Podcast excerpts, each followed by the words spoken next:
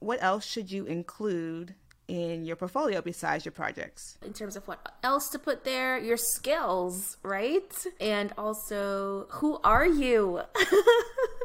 who are you? Who is the owner of these projects? Contact information. Your projects take like the experience segment. I think you also need to put your education as well, portfolio section. As well. Yes, I agree with all that stuff. You could also put a blog on there. You're somebody who's like thinks that blogging is very important. You should do that.